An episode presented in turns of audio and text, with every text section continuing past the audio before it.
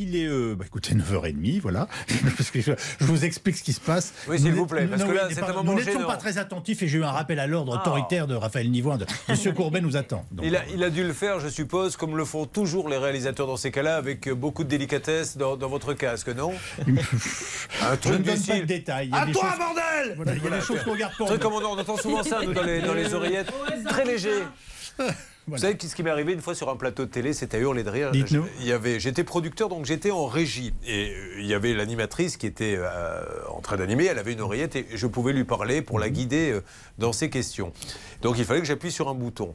Manque de peau, le bouton d'à côté, c'était les haut-parleurs Non, non, non, non. du plateau. C'est pas possible. Et elle posait des questions à un monsieur qui lui répondait n'importe quoi et qui était vraiment en train de l'enfumer, c'est-à-dire qu'il Ouais. lui mentait. Et j'appuie sur le bouton donc, des haut-parleurs, donc en pleine interview, tout le monde entend.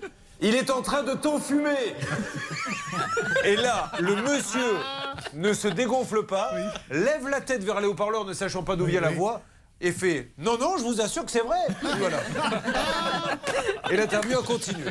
Pauvre Ah, mais je vous assure que c'est une histoire vraie. Pauvre Allez. France Je vous souhaite une bonne journée pour Bonne aider. émission